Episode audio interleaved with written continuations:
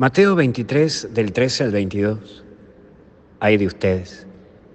Primeramente, ni entran ni dejan entrar. Creo que muchas veces vivimos un catolicismo sin Dios, en donde hasta incluso se prenden ideologías dentro del cristianismo, y eso mata al Evangelio y al evangelizador.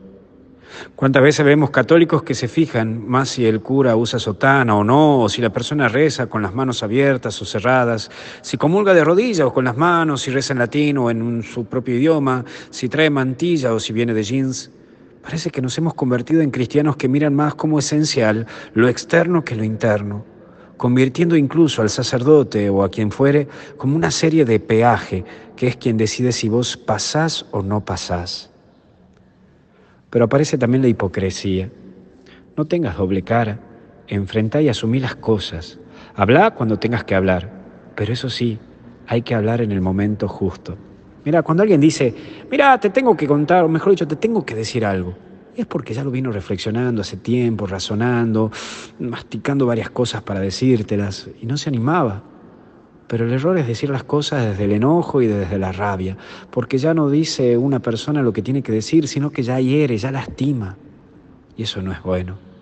No caigas en la hipocresía de estar con alguien por el solo hecho de llenar un vacío, y tampoco busques hacerte fanático de la religión para escapar a tu realidad. Eso también es hipocresía. No te aferres a ilusiones imposibles, pues ello te hace vivir en constante hipocresías. Por eso viví lucha por tus sueños y no sueltes las batallas que ello te implica.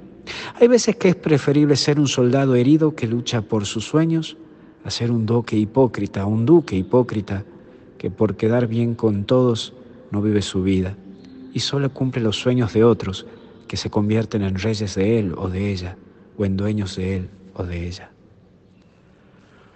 Por último, lo importante, y aparece Gabriel García Márquez, que me gustaría terminar con ello, porque presenta algo que me hizo volar la cabeza con un texto, con una poesía de una supuesta marioneta, y dice algo así. Si por un instante, dice a quien hace de marioneta, se me olvidara que soy una marioneta de trapo y pudiera tener un trozo de vida como la de los humanos, aprovecharía el tiempo lo más que pudiera y se lo agradecería a Dios. No diría todo lo que pienso, pero pensaría todo lo que diría.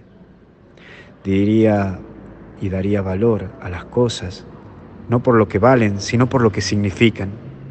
Si Dios me obsequiara un trozo de vida como tienen los humanos, le diría a los hombres cuán equivocados están, que piensan que dejan de enamorarse porque envejecen, sin saber que envejecen porque dejaron de enamorarse. Al niño le daría alas, pero lo dejaría volar. A los viejos les enseñaría que la muerte no llega con la vejez, sino con el olvido. Si supieras que estos son los últimos días de tu vida, dirías muchas veces te amo y no asumirías tontamente que la gente ya lo sabe.